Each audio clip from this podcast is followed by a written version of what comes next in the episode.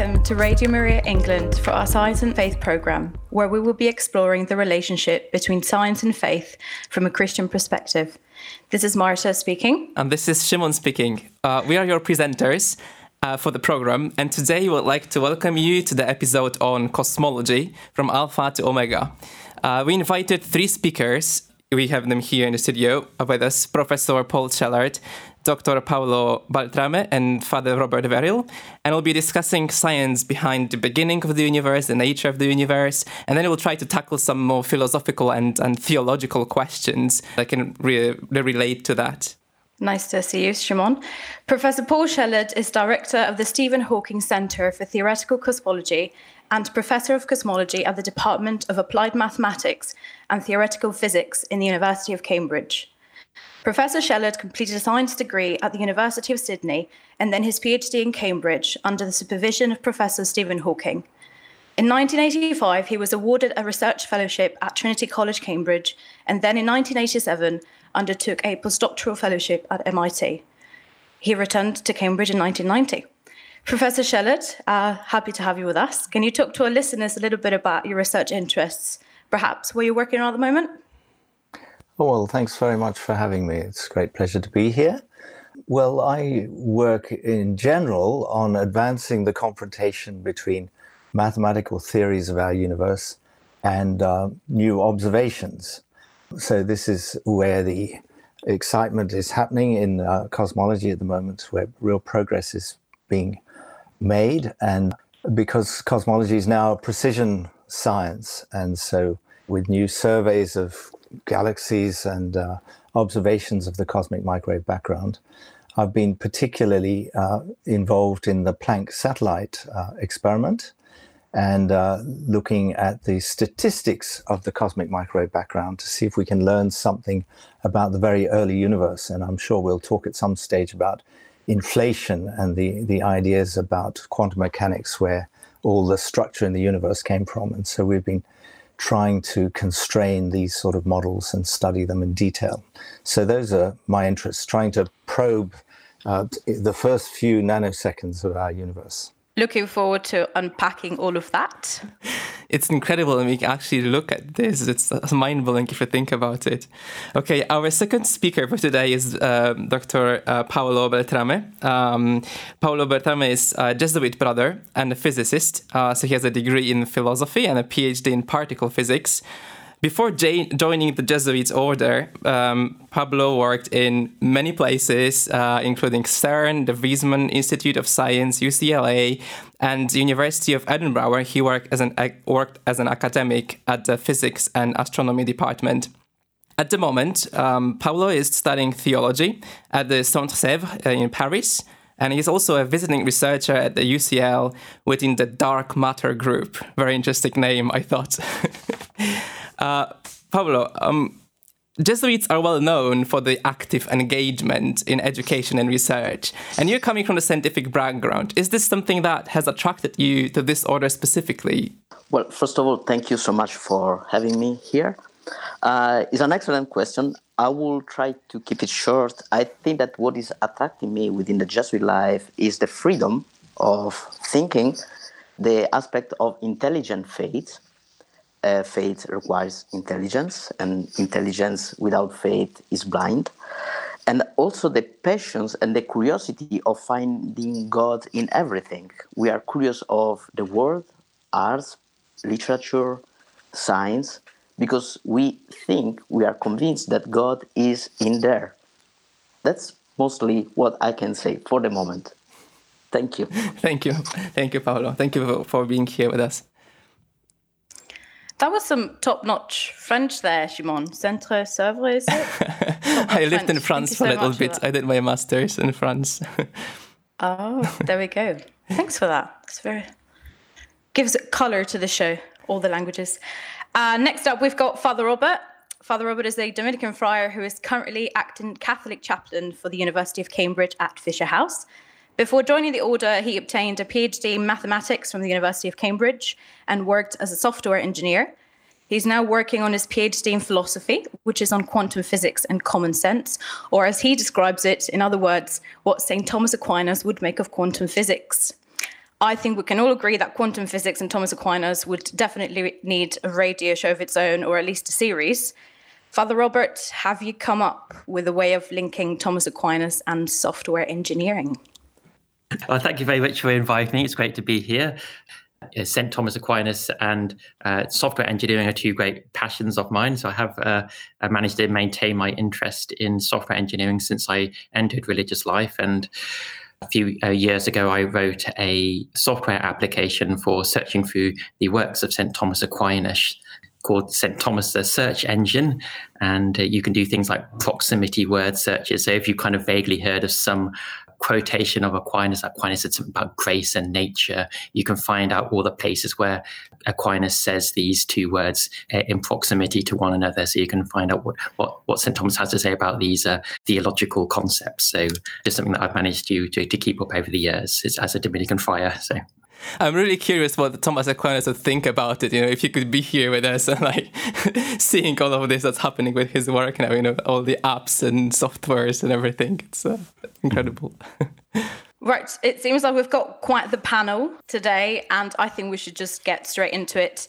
The part that I dread the most, but I'm also the most fascinated about, which is the physics themselves. So um, I'm a biological, uh, sorry, biomedical scientist, more biological as well, you could say. Um, so there's going to be a lot of concepts that I might need clarification for, and I'm sure that our listeners would be quite thankful that I'm here to ask the silly questions. But let's get straight into the physics. And I think, a term that most people would actually recognize, whether they've heard it on the radio, podcasts, at school, maybe.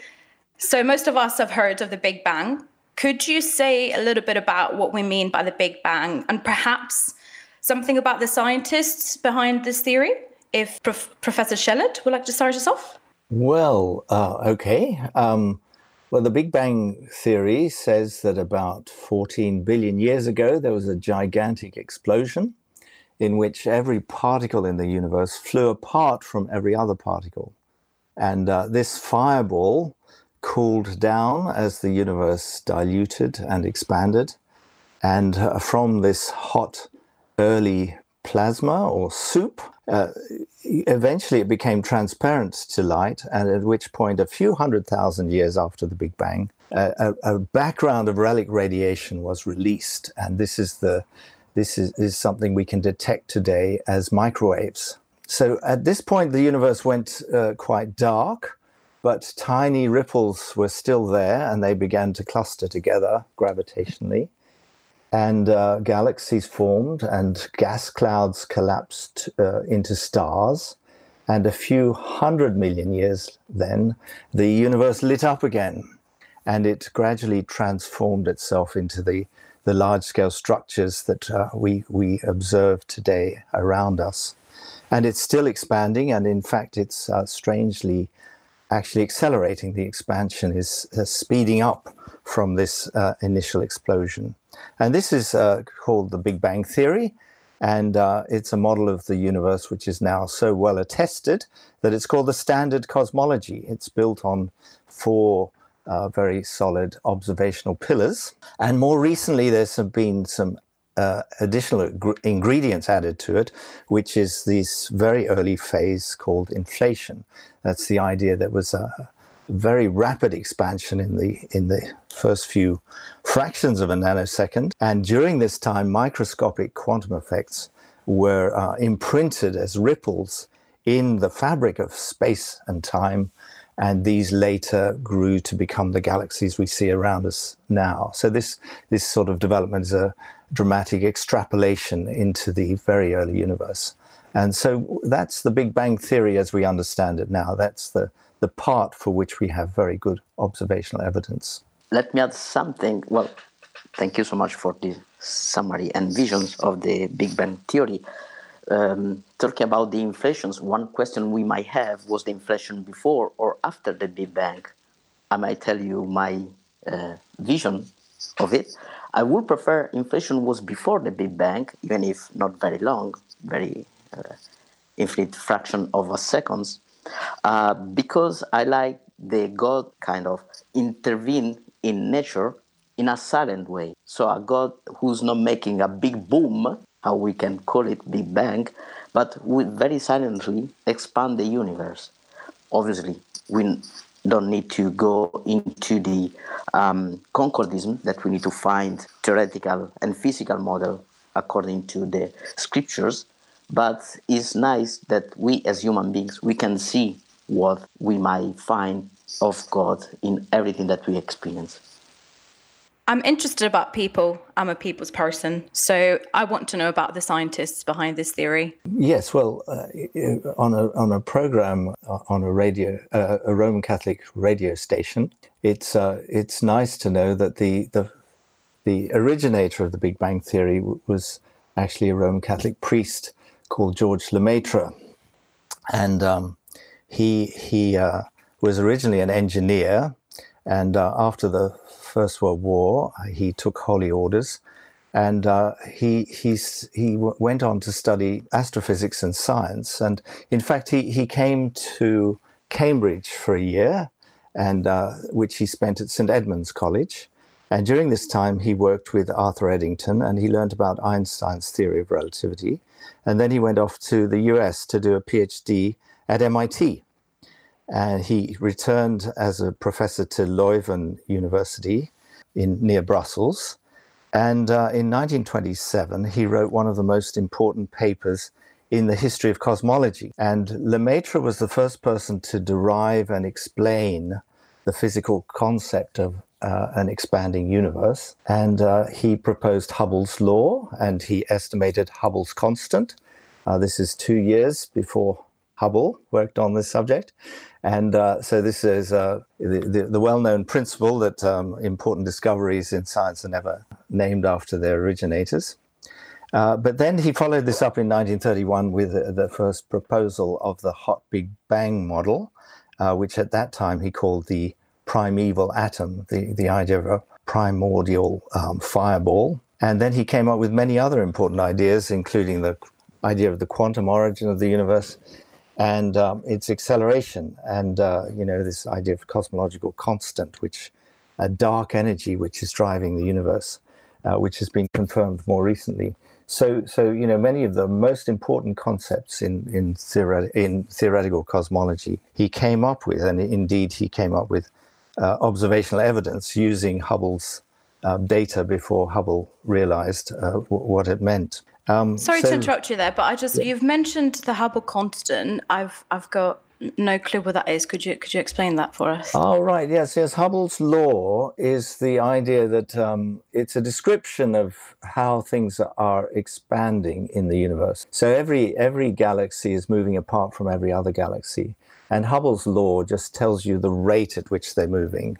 Okay, so how the distance uh, between galaxies is growing. And uh, Hubble's constant is that constant of proportionality.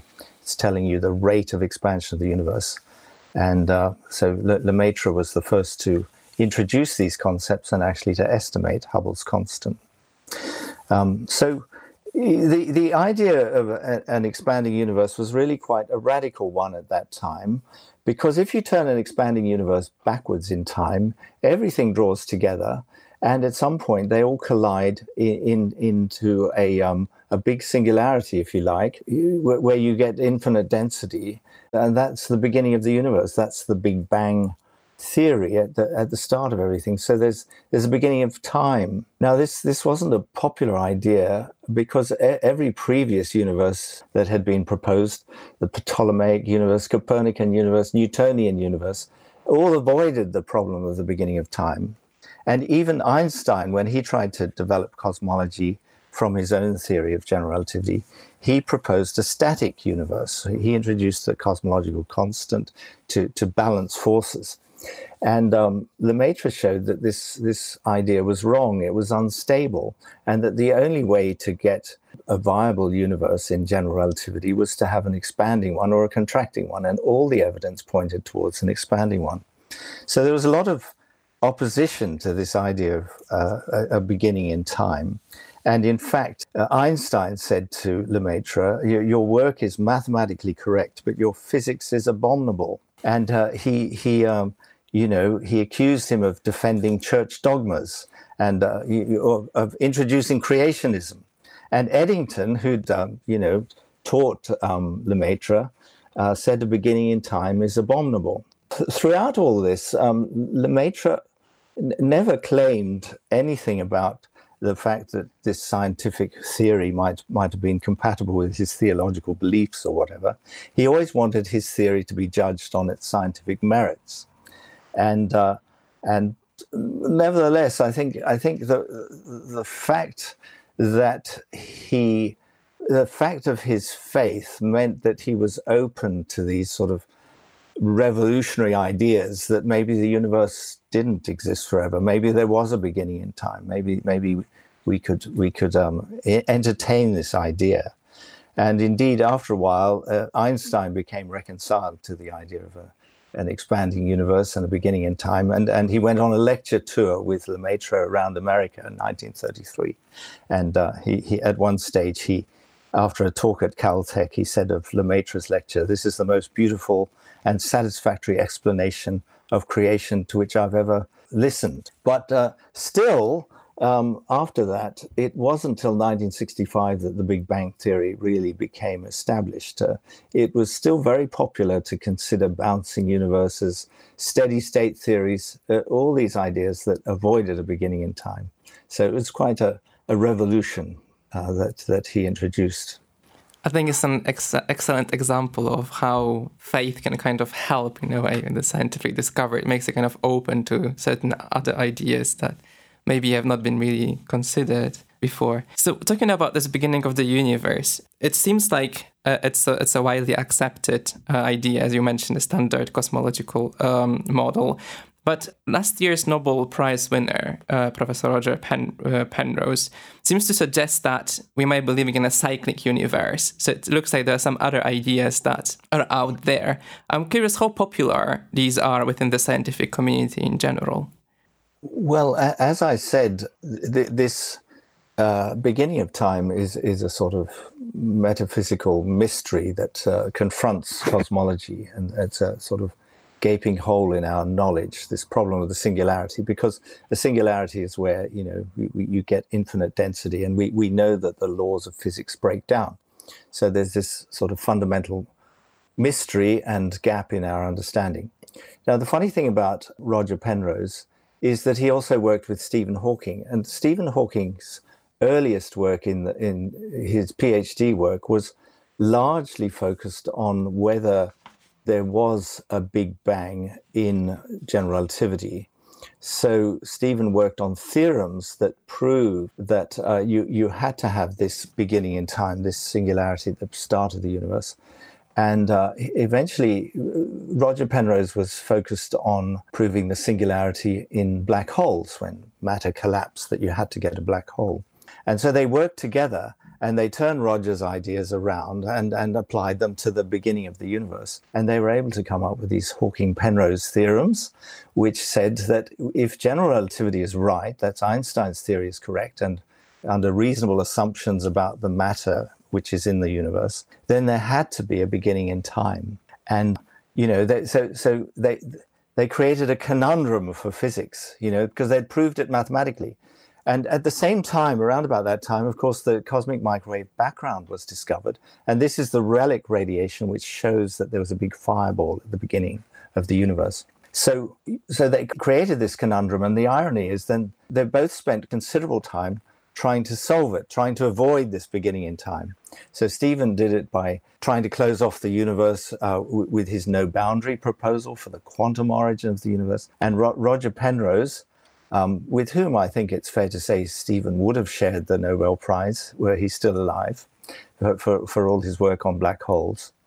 So Roger Penrose has come up with the idea that, uh, that we can make a cyclic universe and join one period of evolution to another. Now, this, this idea is not widely accepted in the community for two reasons. One is that uh, it, requires, uh, you know, a mathematical patching together of things which uh, nobody's certain you can actually do. And secondly, there's a certain question mark about the observational evidence for this. So it's not an idea that we, we have to be too worried about it at the moment. But it, it's interesting to see the, the, um, the amount of effort that goes into uh, avoiding this problem, you know, this singularity problem which confronts us in cosmology. Yeah. Judging by, uh, thank you for, so, so much for that. Um, a lot to unpack there. Judging by Brother Paolo's face and knowing him, I think he might have something to say about this as well. Uh, obviously, I was listening very carefully and very excited by the words of Professor Shellard. Was very exciting. And I think that this approach of being fascinated should be kept in our life. Georges Lemaitre, he was saying there are two ways to reach the truth. One is given by religion, faith, and the other one is given by science. So we are invited to keep both of them. And I think that, again, this idea, coming back to the ideas of Penrose, is also fascinating from my point of view in his conception of time and eternity. Well, obviously, he was putting this in a physics way, considering the vibration of the quantum fluctuation. I won't go into the details of it, but it's interesting because it seems that the universe starts in a status of eternity and will finish with a status of eternity. And I find it very, very interesting, very curious, and is worth to be explored more. Okay. Any questions, Shimon? yes, I've got loads of questions. I have to kind of choose my favorite ones. But talking about the, the universe in general, uh, so we talked about the beginning, and then there are some kind of ideas that you know it might be cyclic or eternal. But there are also some other concepts that the, we are actually not living in, in one universe, but there's, the, there's the, this kind of uh, collection of universes, and, and, and we actually live in a massive universe. Uh, I wonder where this idea is, is coming from and um, what does it actually mean? If you can maybe, Father Pablo or, uh, or Robert, if you could give some thoughts on that start with. Well, let me say one thing. I think that the multiverse theory or model is very important showing two aspects. I think one is coming from string theory that basically is proposing several solutions for several and many possible universe, roughly 10 to the 500 is a quite large number. You have 1 and 500 zero after it. And the other point is trying to explain why the laws of physics seem to be so well tuned to permit life to be here in this universe. So this might sound a kind of philosophical problem, philosophical questions, but I think that we are nowadays approaching with science many of philosophical questions that belong to philosophy in the past. And obviously, science is not giving a definite answer, but is proposing few models. So the possibility of several multiverses to have many universes for me as a christian is telling me that god is way bigger than what we were used to think of is much larger in a sense that he has a much greater imagination of and creativity of what we were thinking in the past in the past we were thinking the earth at the center of the universe then we move we put the sun at the center of it. Then we were thinking oh there is only one galaxy. Now we know that we are in a universe with under of billions of galaxies. Is enormous. And maybe this is not the only universe that we have. So god is not stepping back but is telling us look you have so much to discover and so much to appreciate of the creation of what i was doing let me conclude there was a saying within the Jewish community. I was working in Israel for one year, and they were telling me at the end of your life, that will come when it will come, God will ask you only one question Did you enjoy my creation? And I think that physics and religion also is putting us in a situation to enjoy the creation that God made for us. I think we've talked about so many theories. And i was to be honest shimon and everyone i was a bit scared. I was oh physicists. It's going to be lots of maths and really incomprehensible terms. But actually i'm just astounded you speak about creation and about your work and your research so beautifully. It's such a beautiful narrative and you show such great reverence for god's creation. I'm honestly just fascinated by everything you've said what, what do you think the relationship between the Big Bang, the beginning of the universe, what relationship that might be with the existence of God? What, what kind of questions around the idea of God they can prompt? Well, I mean, I think that in a way it's yeah, sort of um, sort of theologically neutral the Big Bang theory itself, because there's there's actually two notions of creation that we need to distinguish between, and so there's creation as something that is uh, you know doctrine of beginning in time. So there's that that there was a, a finite time, you know, however maybe 14 billion years ago when creation came into being. So there's that side of things, and then there's also the idea of creation as God holding everything in existence. So if God didn't continually keep everything in existence, then we would just disappear into you know absolutely nothing. This is what creation from nothing is. We don't exist according to our own nature, but rather God holds us in existence. And so whether or not the, the universe has a beginning and time, that doesn't affect the, the notion of, of creation as God holding us in existence. And so so we can still believe in God whether or not creation time had a beginning. But on the other hand, there could be a problem if you have an understanding of a universe which is not just a universe that was cyclical in nature. So that could be problematic for Christianity. And and you and you tend to think that if it had an infinite time in the past, then it would just go round and round in cycles. And so I mean maybe it doesn't need to be that way. But I think if there's a if it's a cyclical universe, then that would be problematic for Christian uh, Christianity because we believe in this sort of drama of salvation history that there was a, a fall and there's redemption and there's a this pivotal point in human history where the incarnate word became the, the, word of God became incarnate and dwelt among us. So this is this unique point in history. Whereas if and, and then we're we're we're looking forward to, to the resurrection of the dead. So there's a kind of there's a, a, Christianity is sort of is non-cyclical in nature. The, what we believe has been revealed to us. So if someone says that it has to be cyclical, then this is this would be uh, not it would be contrary to to our Christian faith. But on the other hand, you've got people like St. Thomas Aquinas, who says that proving it's impossible to prove either way using uh, natural reason whether the universe uh, has a beginning or doesn't have a beginning so this is a you um, so any in, in his um, so st thomas aquinas he was a 13th century uh, philosopher and theologian and you know he considered uh, his he was a great um, a promoter of Aristotle's uh, philosophy of nature, which was recently discovered. Although Aristotle himself believed in an eternal universe, and so Aquinas was trying to sort of almost Christianize Aristotle by showing that well although Aristotle tried to uh, assume that there's a, a, a, cyclical universe, that it's not actually necessary to being an Aristotelian doesn't mean that you have to commit yourself to a, a cyclical universe. And there's in fact no proof. There can be no proof that the that the universe had a beginning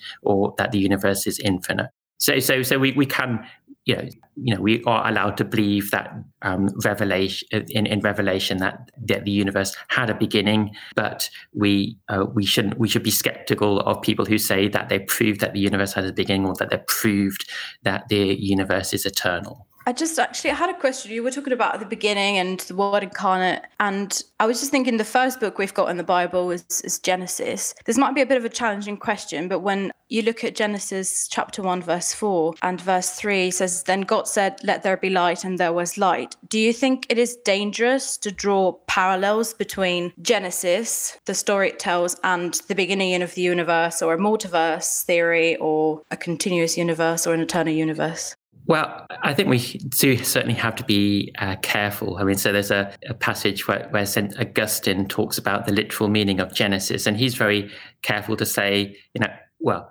that we need to interpret scripture in a way that isn't going to be sort of contradict you know things that are kind of obvious to um, um, sort of the gentile thinkers. So and because it, it, can be cause you know great scandal if we say something about draw some kind of scientific conclusion just by reading genesis which all the experts in in in the secular world know to be, be false. So this is caused a you know it can be a scandal if if we are misreading things in in genesis. But on the other hand i think you know genesis it's a you know a fascinating creation narrative. And well things like you know the you know the first thing that God says let there be light. I mean I, I think that is kind of is is fascinating uh, in that well, both like both physicists are fascinated with light and theologians are fascinated with light. And I think when we talk about light, although we are talking about different things to some extent, we are there's there can be sort of some kind of dialogue. I think we can of enrich each other's understanding of light. The kind of the many varied ways in which we talk about light, and and uh, you know I'm, I'm fascinated with things like the role that light plays in decoherence theory and and giving us a, a kind of a, world that makes sense. So it is it is a kind of a, a, a fascinating area to have have these dialogues about what physicists say about light and what uh, theologians say about light, and and it's really like like the beauty of light. I think light is you know people kind of you know when you talk about artists they'll see you know see how they use the light and then in physics you have you know these beautiful theories like you know uh, maxwell's theory of electromagnetism where you see light as kind of unifying these two might seem entirely different physical principles of electricity and magnetism they're in, united in these two different in, in light. So the, the in, in the electromagnetism, and then you've got sort of a gauge theory and, and how um, thinking of light as gauge bosons. It's all kind of technical terms, but it's kind of very very beautiful. And so you see, light is beautiful on so many levels, just to the to the layperson and to the to, to, to the physicist and to the theologian. So I think I think we've been taking light for granted all along. I think I won't be able to look at light the same way now. Definitely, for sure. I would like to touch again on the subject of, of multiverse. We, we talked about it in our first uh, part. And uh, Paolo, you, you mentioned the uh, fine tuning, right? That we, uh, we live in the universe, that all the constants kind of allow for the existence of, of life and the forms, life forms that we currently have. And I wonder if you take into account this multiverse hypothesis, uh, it seems to me that it's a kind of like a counter argument against the fine tuning because if there are other laws in other universes, then of course we are finding ourselves in the one that actually has these constants that allow for, for life, right? Um, what would you say to that? It's a very interesting topic and very interesting question. First of all, this is the first thing I would say. The second point that, well, multiverses has been introduced, one of the reasons why that was introduced, to trying to explain why this universe has these laws that are very improbable, very unlikely. So if you multiply the possibilities, the chances that you might have, then you might end up with one with a good set of physics laws. Fine. Though these points might put us in a, a very privileged condition. So, through the multiverse model or idea, is not a theory, um, you might find out that you go back to be like a, um, at the center of this universe in which we are very privileged so you want to remove the possibility to be in a Ptolemaic situation, and then you go back to be in a Ptolemaic model again. So, sorry, what does this mean, again, Ptolemaic? yeah, that means that the Earth is at the center of the universe, okay. like the very old cosmology. So all the process of cosmology was kind of reducing the importance of human beings to make us more and more humble. That's fine, perfect. But then you create all these kind of multiverses, and then you put this particular universe at the center of all the universe because it's the only one that, as far as we know, can host life because the physics laws are so well fine tuned to have life in here. So you go back to the point which you wanted to remove. So this is one of the risks. Another point is slightly different. I would be kind of skeptical to uh, try to Christianize or to baptize physics theories. Physics theories, cosmological theories, they come out as they are. And that was one of the main worries of Georges Lemaitre. He wanted to prove he was right in a physics domain, not because of the dogma of creation. He said, well, this is the physics theory. And he was very careful in not binding God together with a physical model. And he will say God is much wider and much wiser than a physics theory. So, saying that I don't see, as Father Robert was saying before, I, I wouldn't see any contradiction in possible multiverses, whether this will be maybe never proved right or wrong, or in other possible physical models. Because I think that we need to look for the truth, whatever it is, and God cannot contradict himself and God is creating this world and is keeping this universe or the universes in being.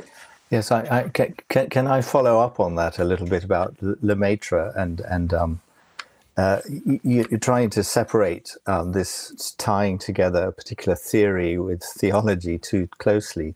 I mean, at, at one stage, I think it was Pope Pius the Twelfth uh, came out with a speech where he said that um, he, you know, he, he uh, began to tie traditional Catholic teaching about the creation of the universe from nothing to the Big Bang theory. And um, and Lemaitre, um, well, I have to be careful how I speak here on Radio Maria, but he felt this was perhaps uh, um, um, a misjudgment, and uh, he, he he was brave enough to to endeavor to um, shall I say, c- correct the Pope if that's po- possible on these sort of scientific issues. I mean, he, he became the, the president of the Pontifical Academy um, of Sciences, and uh, because he felt that that um, one shouldn't one shouldn't judge scientific theories on their philosophical or theological implications. One should keep science to science and and and and check things on their scientific merits alone. And I, I think that's a very welcome lesson that we should take from history. And uh, in, indeed, um, you know, Ga- Galileo provides us with other examples of this. But but getting back to the multiverse, I think that's a very interesting question because. The, the, the multiverse is a hypothesis that people come up with to solve this problem that Brother Paolo's been telling us about, the, which is sometimes called the anthropic principle. We, we see that the universe around us is actually very special. There are all sorts of coincidences and fine tunings which allow for the existence of life. And so this is a, a, another central mystery we, we are confronted with about our universe, like, like its origin. And so the solution is supposedly the multiverse and and it's you know it's a reasonable idea and it's, it's a nice hypothesis, but it's it's not in any sense scientifically proven. It's built on the idea of string theory and a sort of landscape of possibilities out there. Um, there there's there's um, you know, string theory is a great idea theoretically, but but it's it's uh, not scientifically verified or tested. Um, there, there's very little hope of ever um, proving the, that there is a multiverse. It's beyond the causal horizon. We can't, by definition, see a multiverse easily unless we see some evidence of it from the past. And so uh, th- th- there's no such evidence at the moment. So this this is metacosmology. The multiverse is nice hypothesis, but but really we're confronted with unknowns. The, these are known unknowns about the origin of our universe. And so the scientific reductionist who says, I have an explanation of everything in our universe, and, and I know there's no God, and, and you know, everything's a closed circle, and my understanding is complete. Well, it, that's, that's not strictly correct at all. There are all sorts of unknowns and mysteries that cosmology confronts us with. And that's the, just the point I want to make. Sometimes the multiverse is put in juxtaposition to God, as, as if the multiverse explains why everything's so so beautifully fine tuned in our universe, and therefore we don't need God. But you know, as uh, I think uh, Father Robert was telling us, that, that that's again a category error to to to to put these scientific ideas against the sort of fundamental idea of, of a God who creates the universe and sustains the laws of physics that we see. Um, you, you, I, I, think a multiverse is uh, actually theologically neutral. Um, you, you, know, God is big enough to be transcendent above a huge universe as it is. So he, he, God can be transcendent above a, a multiple universes as well. So I think Professor the problem, Shellard, actually, you've talked about. Sorry to interrupt you, but you've talked about the unknowns, and I was wondering, on a personal level, what do the unknowns bring up for you? What kind of feelings are you excited about the unknowns? Are you kind of scared, maybe apprehensive about all of those unknowns? Well, I, I think it makes the subject tremendously exciting because it, it, cosmology was, was, was sort of a very speculative subject when I was a PhD student. And it's now become a precision science in the last 20 years. And the, the transition was the, the WMAP satellite, which suddenly measured all the cosmological parameters to reasonable precision. But the exciting thing about cosmology is that there are almost as many unknown things as there are known now. I mean, we, we, we know that we know about 5% of the content of the universe is ordinary matter. We don't know about the other 95%. We don't know what the dark matter is. We don't know what the dark energy is. We don't know how, how our universe came into being. We're, we're trying to, to probe earlier and earlier times.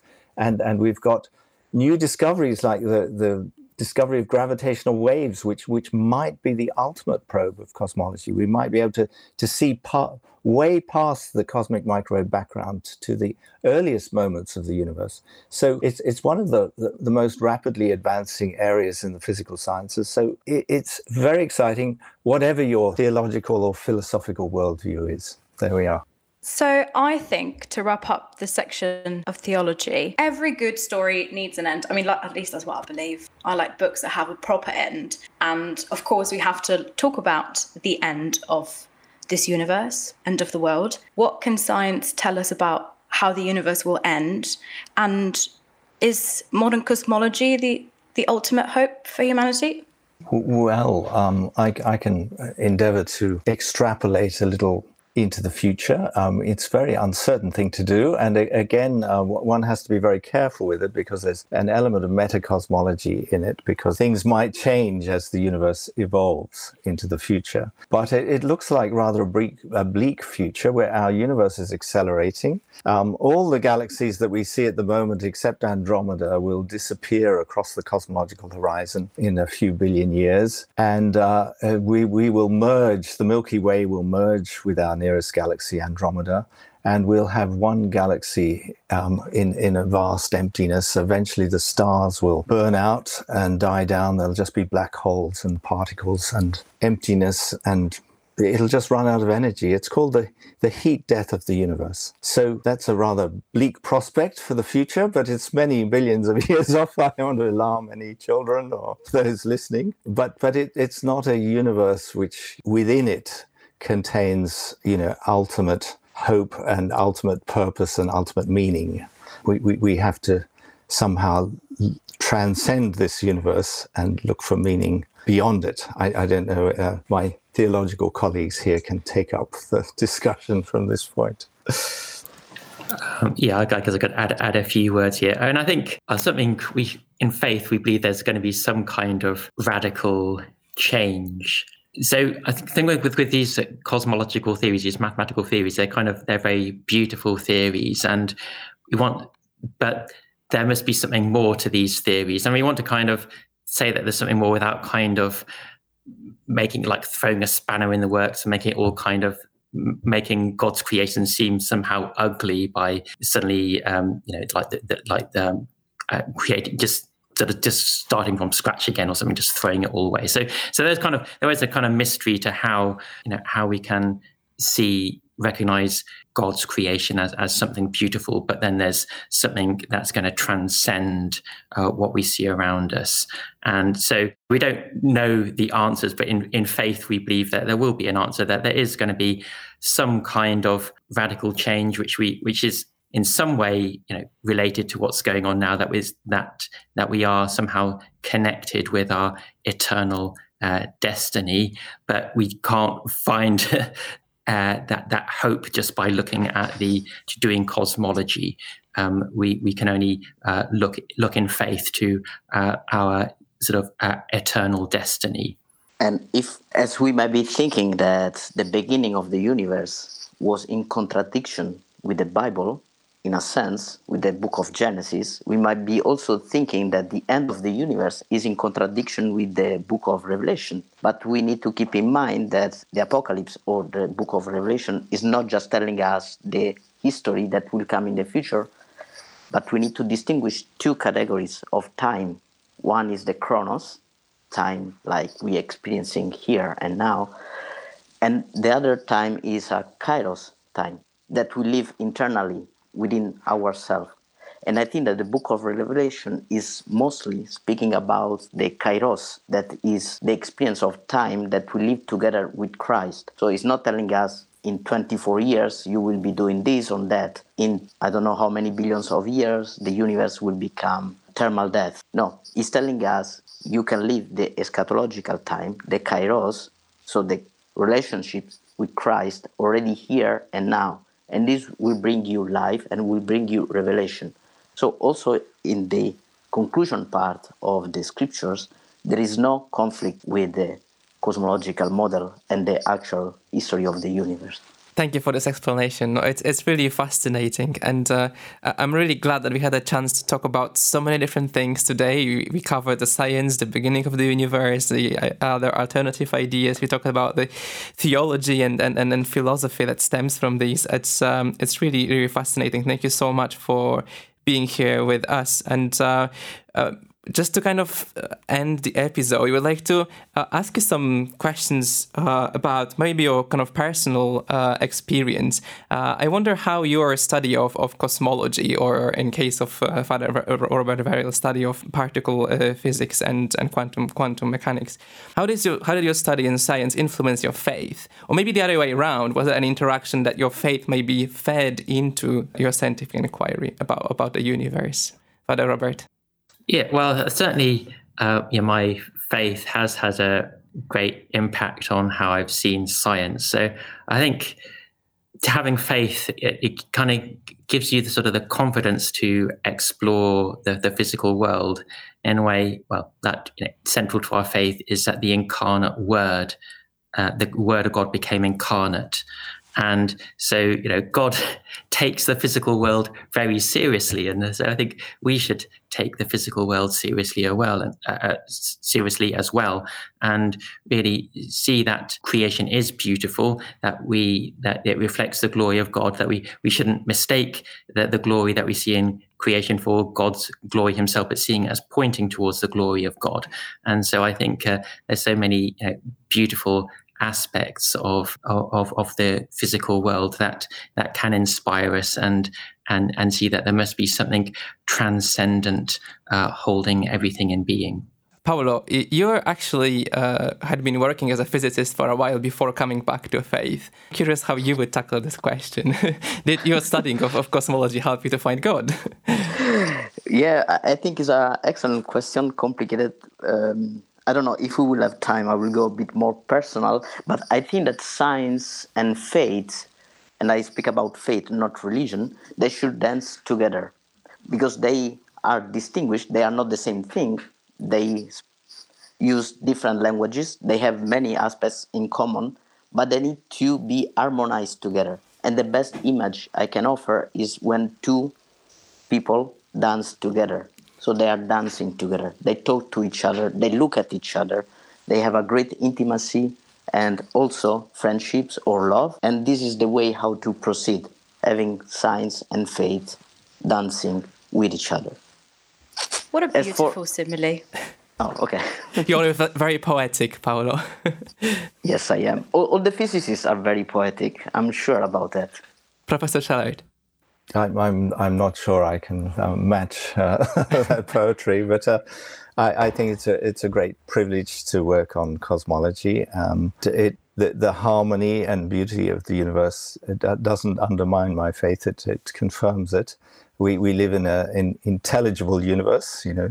D- Dirac once said, um, the Nobel Prize winner Dirac um, said that uh, God must be a mathematician of the highest order and so we, we're, we're uncovering and uh, you, you, know, if you come from this worldview, then we're uncovering, uh, we're, we're following in the footsteps of the Creator and uh, uncovering wonderful things about our very ancient, our very huge universe, which makes us feel very humble, um, but also, uh, you know, the, the rich tapestry of cosmic history um, with all these finely balanced and competing mechanisms that lead to the possibility of life on Earth. And so, so you know, there's a there's a rich history of Christians making wonderful contributions to science, like um, Newton, Galileo, and uh, Faraday, Maxwell, and uh, Lemaitre, of course, in cosmology. And I, I like this quote from Maxwell, who says, "I think Christians whose minds are scientific are bound to study science, that their view of the glory of God may be as extensive as their being is capable." And so that's the exalted idea. I mean, it's great fun to go to work and, and to play with these theories of the universe, uh, but the practicalities are more mundane, and uh, we, we all use the same mathematical tools and observational tools, um, whatever our philosophical viewpoint. And in lockdown, it's it's quite a challenge with all the administrative and teaching duties that we have.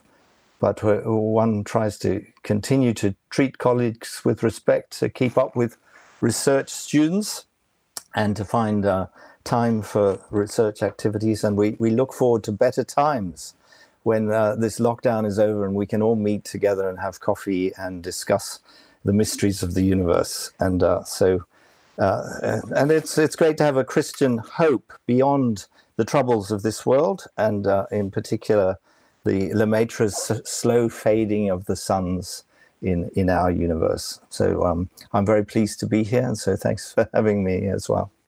100% agree. Looking, you know, to, to better times.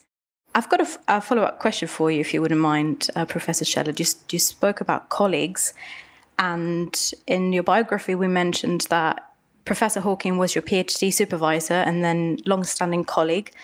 How do your views about the universe differ from those of Professor Stephen Hawking, since he was regarded as a prominent atheist? Ah, well, that's an interesting question to finish with.